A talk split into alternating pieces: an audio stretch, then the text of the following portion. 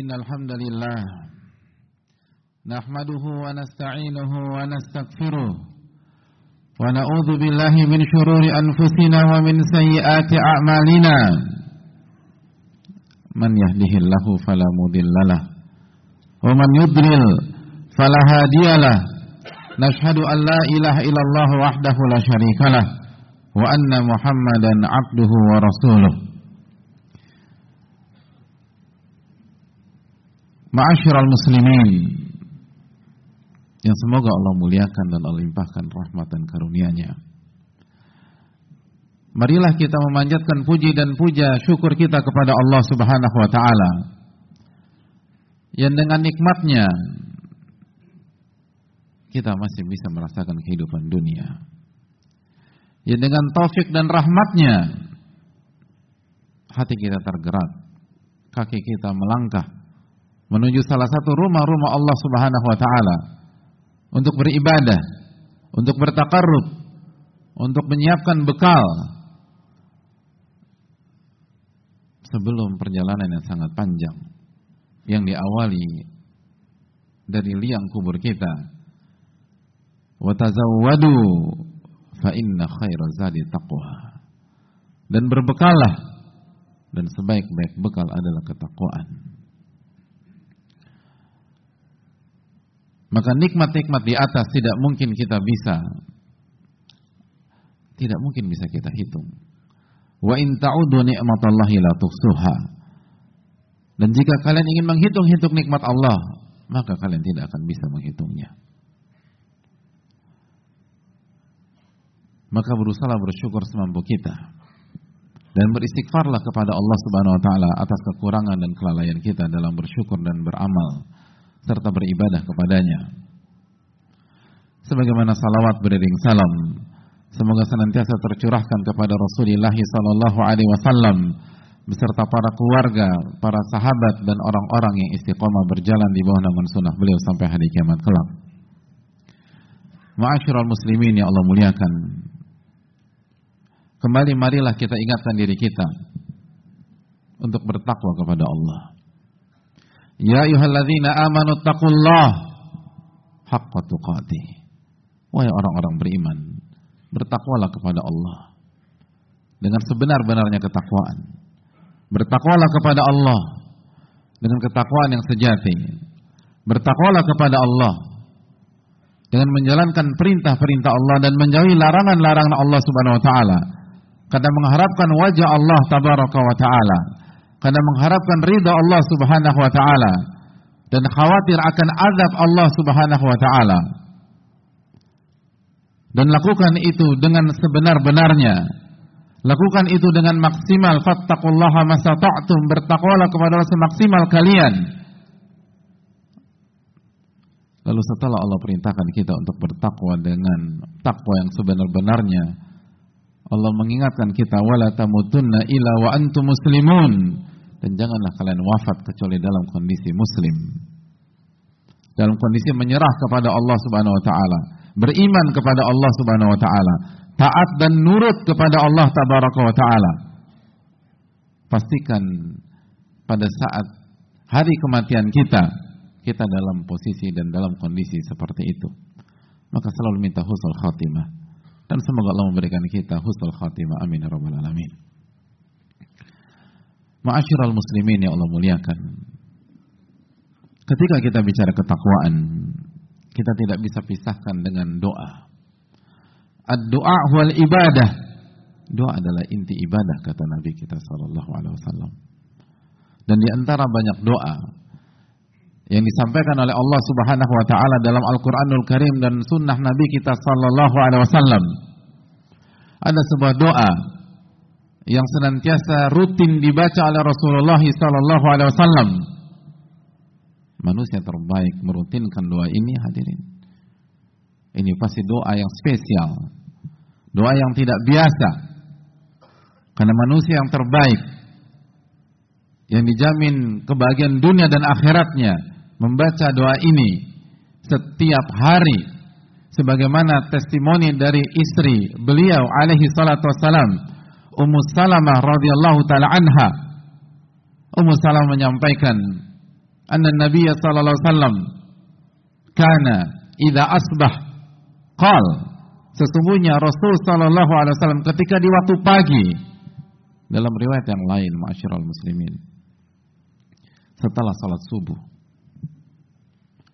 Maka beliau berdoa Allahumma inni as'aluka ilman nafi'a wa rizqan thayyiba wa amalan mutaqabbala Allahumma inni as'aluka ilman nafi'a. Ya Allah aku minta kepada engkau ilmu yang bermanfaat. Wa rizqan thayyiba dan rizki yang baik dan halal. Wa amalan mutaqabbala dan amal yang diterima oleh engkau subhanahu wa ta'ala. Doa yang dibaca oleh Rasulullah SAW setiap pagi. Doa yang dibaca oleh Rasulullah SAW sebelum beliau memulai aktivitasnya di hari tersebut. Doa yang bukan hanya permintaan, tapi menunjukkan tujuan kita setiap harinya. Kita punya banyak aktivitas kita punya banyak kegiatan. Namun kalau kita hitung-hitung kegiatan tersebut, lalu kita list dan kita lihat apa filosofi, apa hikmah, apa makna di balik itu, inti dari semua aktivitas kita adalah ilmu yang bermanfaat, rizki yang halal dan baik, dan amalan yang diterima oleh Allah Subhanahu wa taala. Dan itulah yang diminta oleh Rasulullah wasallam. Oleh karena itu sebagian ulama mengatakan doa ini adalah permintaan tujuan dalam kehidupan kita sehari-hari. Tujuan dari aktivitas kita sehari-hari. Seorang muslim harus memiliki tujuan. Seorang muslim harus memiliki arah ketika dia bangun di waktu pagi, ketika dia memulai aktivitas dan arah dan tujuannya adalah ilmu yang bermanfaat dan rizki yang halal dan baik dan amalan yang diterima oleh Allah Subhanahu wa taala. Apabila tiga hal ini tidak ada atau cacat maka ada masalah dalam kehidupan kita sebagai seorang hamba. Kan ini tujuan. Ini bukan tiga hal sekunder. Ini bukan tiga hal tersier. Hidup kita dalam kesetiap hariannya itu harus menghasilkan tiga hal di atas. Dimulai dari ilmu yang bermanfaat. Allah perintahkan Nabi kita alaihissalatu wassalam dan kita semua untuk berdoa Rabbi zidni ilma Ya Allah tambahkan ilmuku. Ya Allah tambahkan ilmuku. Ilmu yang bermanfaat hadirin sekalian.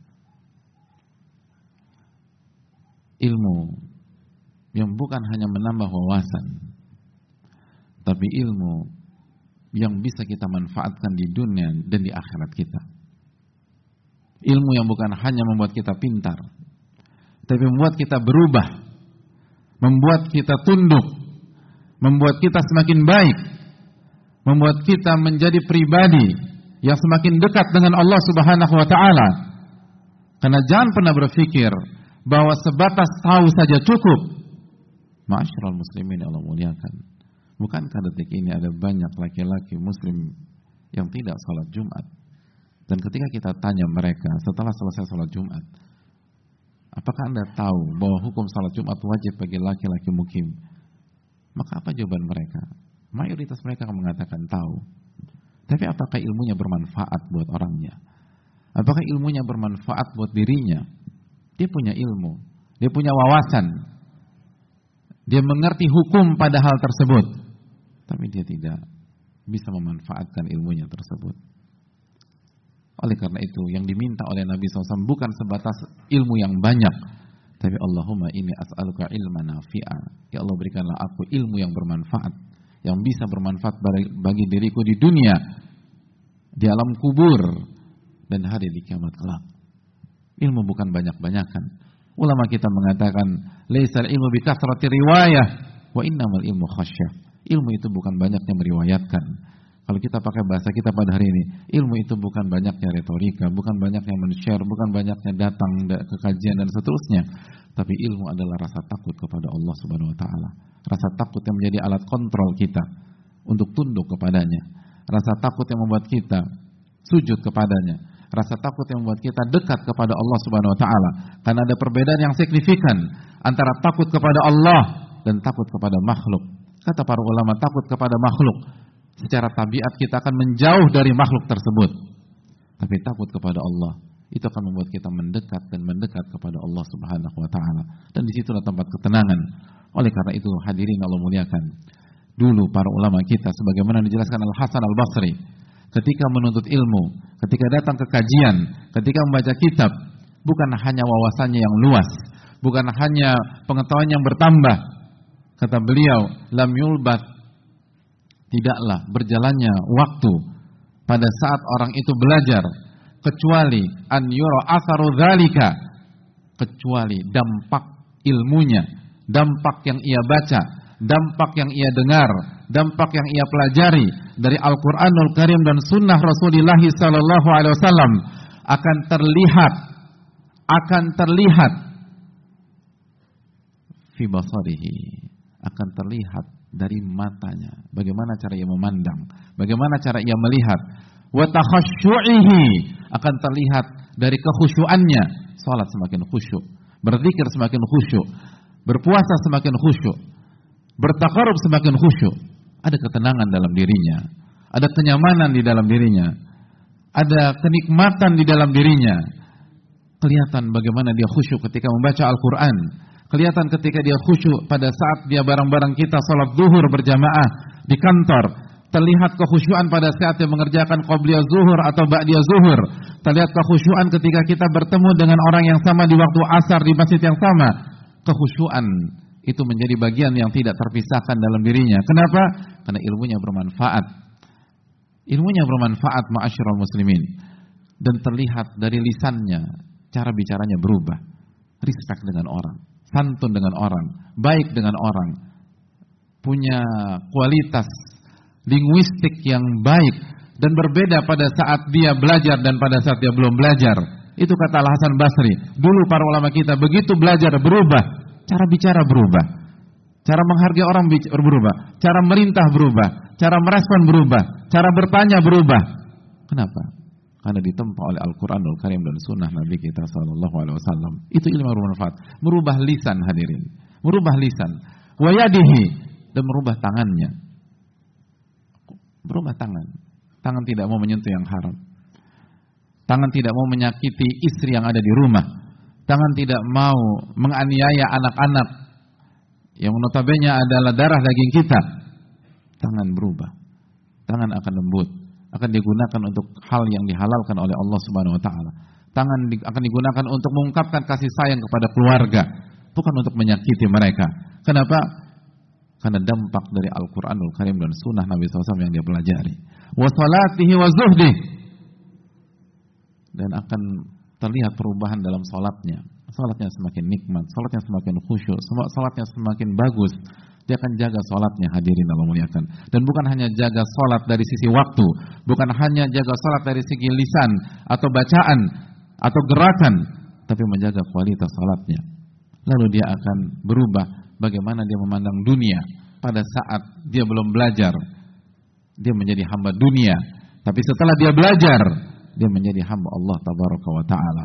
Pada saat dia belum belajar, dia menjadikan dunia sebagai tujuan, tapi pada saat dia telah belajar, dia menjadikan dunia sebagai sarana. Dan ini bukan tentang kaya atau miskin, ini tentang orientasi dan bagaimana sudut pandang kita terhadap dunia dan itulah ilmu yang bermanfaat. Aku qouli hadza wa astaghfirullah li wa lakum. Alhamdulillahi hamdan katsiran tayyiban mubarakan fi kama yuhibbu rabbuna wa yardah wassalatu wassalamu ala ashrafi anbiya'ihi wa ala alihi wa sahbi ajmain wa ba'd. Ma'asyiral muslimin ya Allah muliakan. Lalu kita meminta warizqan thayyibah dan rizki yang baik dan halal. Ma'asyiral muslimin ya Allah muliakan. Rizki bukan sembarang rizki. Rizki bukan tentang banyak atau berapa nominal kita dapatkan. Saya pastikan yang kita kejar di setiap harinya hanyalah rizki yang halal dan baik agar kita tergolong orang-orang yang beriman. Alangkah inkonsistensinya kita. Ketika di pagi hari kita berdoa waris kontoyiba ya Allah berikanlah aku rizki yang halal dan baik. Tapi beberapa jam kemudian kita ambil harta yang haram kita ambil uang haram dan kita makan uang haram maka doa kita di pagi hari setelah sholat subuh tersebut hanya doa yang diucapkan oleh lisan kemunafikan, tidak ada esensi, tidak ada kejujuran, tidak ada ketulusan, hanya lip service saja dari lisan, tapi tidak diyakini di dalam hati kita. Orang yang membaca doa ini dengan hatinya dan bukan hanya dengan lisannya, paham maknanya, bukan hanya mengerti bahasa Arabnya secara bahasa, maka ia akan meresapi bahwa saya telah meminta kepada Allah rizki yang halal dan rizki yang baik. Maka setelah itu, detik-detik berikutnya, menit-menit berikutnya, jam-jam berikutnya di hari itu, saya hanya mau memperjuangkan harta yang halal dan harta yang baik. Saya hanya mau mencari harta yang halal dan harta yang baik. Dan saya tidak mau menyentuh harta yang haram. Hadirin yang Allah muliakan, hidup ini hanya sekali. Hidup ini singkat. Dan hisap kita pada hari kiamat akan sangat merepotkan kita. Ali bin Abi Thalib mengatakan bahwa harta yang halal, harta yang halal itu hisap dan harta yang haram adalah azab. Cobalah kita renungkan hal tersebut. Dan Nabi kita alaihi salatu wasallam mengatakan, "Kullu jasadin nabata min suhtin fannaru aula bih." Setiap daging dan setiap anggota tubuh kita yang tumbuh dengan harta yang haram, maka neraka lebih pantas untuk raga tersebut. Hadirin Allah muliakan. Setiap daging yang tumbuh dari harta yang haram, maka Nabi kita yang tidak berbicara dengan hawa nafsu sallallahu alaihi wasallam, wa ma yantiqu 'anil hawa in huwa illa wahyun yuha. Nabi SAW tidak berbicara dengan hawa nafsunya, tapi wahyu Allah wahyukan kepada beliau. Beliau menyampaikan kepada kita semua umatnya karena sayangnya beliau kepada kita, karena ingin kita sukses di dunia dan di akhirat, agar kita tidak tertipu dengan instannya harta haram. Kullu jasadin nabata min suhtin fannaru aula bih. Setiap jasad dan tubuh yang tumbuh, yang berkembang dari harta yang haram, maka neraka lebih pantas untuknya. Apa artinya kita kerja dan banting tulang pagi, siang, sore, malam. Kalau pada akhirnya kita hanya diadab dan disiksa di dalam api neraka. Apa arti ini semua hadirin sekalian? Kalau adab di dunia saja sudah membuat kita berantakan, lalu bagaimana dengan adab akhirat? Allah mengatakan, "Ma hadhil hayatud dunya illa lahun wa la'ibun." Sesungguhnya perhiasan atau kehidupan dunia hanyalah lahun, hal-hal yang tidak ada artinya. Dan permainan belaka.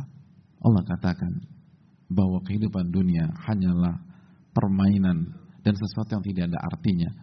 Jadi sesuatu yang membuat kita sakit, membuat kita nyesek, membuat kita terpukul. Allah katakan itu belum seberapa. Itu nggak ada artinya sama sekali. Lalu Allah lanjutkan dengan firman-Nya, "Wa inna daral akhirata lahiyal hayawan." Sesungguhnya kehidupan real itu kehidupan di akhirat. Anda sakit hati, Anda sakit, Anda sedih, Anda terpuruk, itu bukan seberapa. Kalau Anda ingin tahu sakit yang real, kalau Anda ingin tahu terpuruk yang real, kalau Anda ingin tahu kekecewaan yang sesungguhnya, tunggu di akhirat kata Allah Subhanahu wa taala. Wa inna daral akhirah lahiyal hayawan. Sesungguhnya kehidupan akhirat itulah kehidupan real. Oleh karena itu, jaga diri kita dan jaga tubuh istri kita, jaga tubuh anak-anak kita dari api neraka. Jangan berikan makan kepada mereka kecuali dari harta yang halal. Jangan sampai kitalah penyebab mereka dimasukkan neraka oleh Allah Subhanahu wa taala. Kita berusaha menyelamatkan kehidupan duniawi mereka yang belum pasti dengan harta haram tersebut tapi kita hancurkan mereka kehidupan masa depan yang pasti di akhirat dengan harta yang sama tersebut. Dan yang terakhir hadirin sekalian, wa amalan mutaqabbala dan amal yang diterima oleh Allah Subhanahu wa taala. Intinya bukan banyak-banyaknya amal. Intinya apakah amal itu diterima atau tidak oleh Allah Subhanahu wa taala. Dan amal yang diterima adalah amal yang ikhlas kepada Allah dan mengikuti tuntunan Rasulullah wasallam sebagaimana keterangan para ulama-ulama kita. Hadirin Allah muliakan, intinya bukan berapa banyak kita salat, tapi intinya berapa salat yang diterima oleh Allah Subhanahu wa taala. Abu Darda pernah mengatakan, "La an astaikina anna Allah taqabbala minni salatan wahidah ahabbu ilayya minad dunya wa ma fiha." kalau aku bisa memastikan, kalau ada info yang bisa aku dapatkan bahwa Allah menerima sholatku satu kali saja, satu sholat, bukan dua, bukan tiga, bukan satu tahun, bukan dua tahun, bukan tiga tahun, bukan seumur hidup, satu kali sholat saja, Allah terima, itu lebih aku cintai dan lebih aku pilih daripada dunia dan seisinya. Oleh karena itu, entah berapa banyak ibadah yang sudah kita lakukan, tapi pertanyaannya, sudah ikhlaskah kita pada saat mengerjakan ibadah tersebut? Sudahkah kita mengharapkan wajah Allah Subhanahu wa taala semata? Dan sudahkah kita tahu ilmunya? Dan sudahkah kita mengikuti Rasulullah wasallam sebagaimana suri tauladan kita? Ini menjadi tantangan kita. Kata Ali bin Abi Thalib radhiyallahu taala anhu, hendaknya konsentrasi kita agar amal kita diterima oleh Allah itu lebih besar daripada konsentrasi kita pada mengerjakan amalan itu sendiri. Semoga Allah menerima amal ibadah kita dan memperbaiki kekurangan dari amal ibadah tersebut dan semoga Allah Subhanahu wa taala memberikan kita taufik untuk mengamalkan doa ini. Doa yang sangat simpel, doa yang sangat sederhana, doa yang mudah dihafal siapa saja orang yang diberikan taufik untuk menghafal. Doa yang redaksinya hanyalah Allah ma ini as'aluka ilman nafi'an wa rizqan tayyiban wa amalan mutaqabbala ya Allah berikanlah kami ilmu yang bermanfaat dan dan dan rizki yang halal dan baik dan amalan yang diterima oleh engkau doa yang sedikit ini apabila kita baca dengan penuh keyakinan dengan penuh kepercayaan dengan penuh husnuzan kepada Allah Subhanahu wa taala, berbaik sangka kepada Allah. Lalu kita berusaha buktikan dengan sikap kita dan perilaku kita dan aktivitas kita di hari tersebut, maka akan menjadi modal besar pada saat nanti kita menghadap Allah Subhanahu wa taala pada hari kiamat kelak. Semoga Allah memberikan kita kebaikan di dunia dan di akhirat.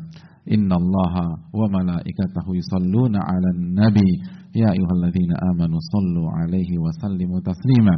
اللهم صل على محمد وعلى آل محمد كما صليت على إبراهيم وعلى آل إبراهيم إنك حميد مجيد.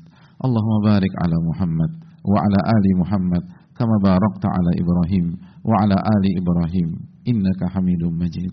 اللهم اغفر للمسلمين والمسلمات والمؤمنين والمؤمنات الأحياء منهم والأموات إنك سميع قريب مجيب دعوات. ربنا inna nas'alukal huda wattuqa wal afaf wal ghina Allahumma inna na'udzubika min ilmin la yanfa' wa min qalbin la yakhsha' wa min nafsin la tashba' wa min da'watin la yustajabu laha Allahumma inna nas'alukal afwa wal afiyah fid dunya wal akhirah Rabbana atina fid dunya hasanah wa fil akhirati hasanah wa qina adzaban nar وصلى الله وسلم على نبينا محمد وعلى آله وصحبه أجمعين. أخير دعوانا عن الحمد لله رب العالمين.